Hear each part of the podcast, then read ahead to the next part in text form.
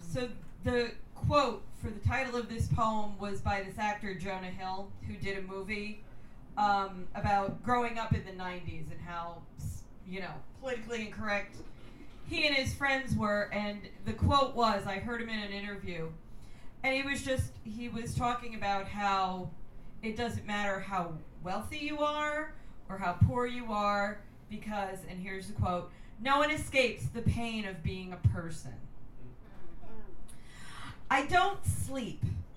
5 alarms go off at the same time and I still don't want to get out of bed.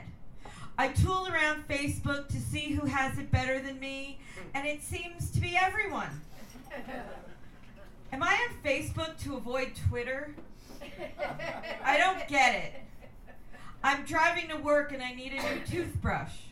I'm broke except for this $50 bill, and I don't want to break a $50 bill for a $2 toothbrush. Is fluoride bad for you? When did I give up sex and travel and gluten, and why?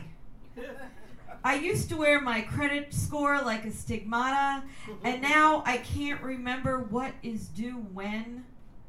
Why did the road to enlightenment make me such a lazy motherfucker?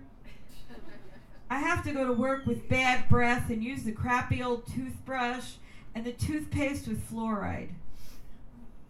I will keep my fingers crossed for another day.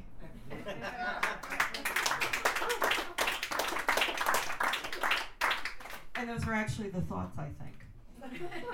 Which is, it's just so fucked up.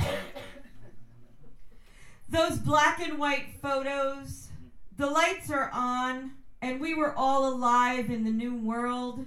She wore a form-fitting dress. She was skinny and flat-chested, and if you looked at her long enough, you would wonder if she was a boy. She was smoking outside a cocktail lounge next to a pizzeria. Short, form-fitting dress, thigh-high boots. She was fabulous to see. Dinner and dancing and messy curly hair in black and white when things were fun.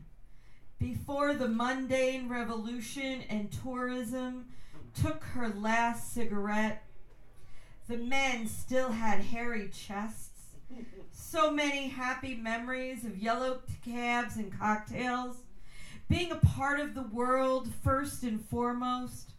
One last puff before she heads back in, tells the dog to get off the blanket she just washed and folded, spotting a glimpse of her as she used to be, and realizes she's in the mood for tacos. Yeah.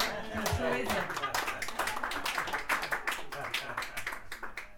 So I wrote this a very long time ago in a galaxy far, far away.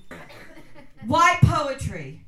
Because the world has too many rock stars. Because I'm not a rock star. Because I was the funny one. Because I am a loudmouth, inappropriate, too honest for her own good freak. Because I like being around people like me. Because it's the only place we're not freaks. Because my father didn't love me. Because it pisses people off. Because the men that understood what I was saying became my friends. Because the men that liked how I said it, I fucked. Because poetry is all the shit you should have said but were too tongue-tied.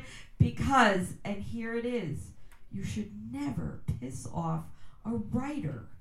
Because my feelings were hurt, because I couldn't afford therapy, because I can't afford the really good drugs, because drinking to excess after 30 makes women age in dog years, because it weeds out the weak, but mainly because I can.